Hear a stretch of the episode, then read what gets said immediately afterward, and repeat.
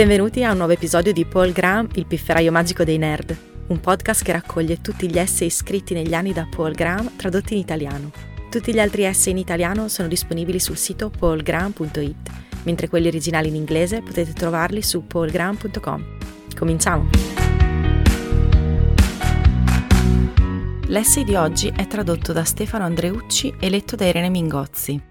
Il titolo originale è Write Simply ed è stato scritto da Paul Graham nel marzo del 2021. La versione italiana si intitola Scrivere in modo semplice. Cerco di scrivere usando parole comuni e frasi semplici. Questo tipo di scrittura è più facile da leggere e più qualcosa è facile da leggere, più i lettori saranno coinvolti profondamente. Meno energia spendono per capire la tua prosa, più ne terranno in serbo per le tue idee e più leggeranno. L'energia della maggior parte dei lettori tende a svanire a metà di un articolo o di un saggio. Se l'attrito della lettura è abbastanza basso, il lettore continuerà ad andare avanti fino alla fine. C'è un piatto italiano chiamato saltimbocca, che significa salto in bocca. Il mio obiettivo durante la scrittura potrebbe essere chiamato salti in testa. Le idee ti saltano in testa e ti accorgi a malapena delle parole che le hanno portate lì. È troppo sperare che la scrittura possa comunicare le pure idee. Potresti anche non volerlo, ma la maggior parte degli scrittori, nella maggior parte delle volte, tende proprio a questo obiettivo. Il divario tra la maggior parte della scrittura e le idee pure non è colmato dalla poesia. Inoltre è un atto di gentilezza verso il lettore scrivere in modo semplice. Quando scrivi in modo elegante per impressionare le persone, le fai impegnare con un lavoro extra solo per sembrare figo.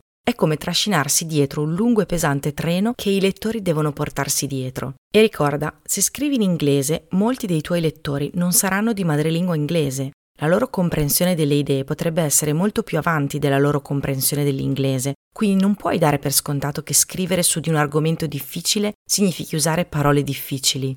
Naturalmente la scrittura sofisticata non nasconde solo le idee, può anche nascondere la loro mancanza. Ecco perché alcune persone scrivono in modo difficile e sofisticato per nascondere il fatto che non hanno niente da dire, mentre scrivere in modo semplice ti mantiene onesto. Se non dici nulla in modo semplice sarà ovvio per tutti, incluso per te.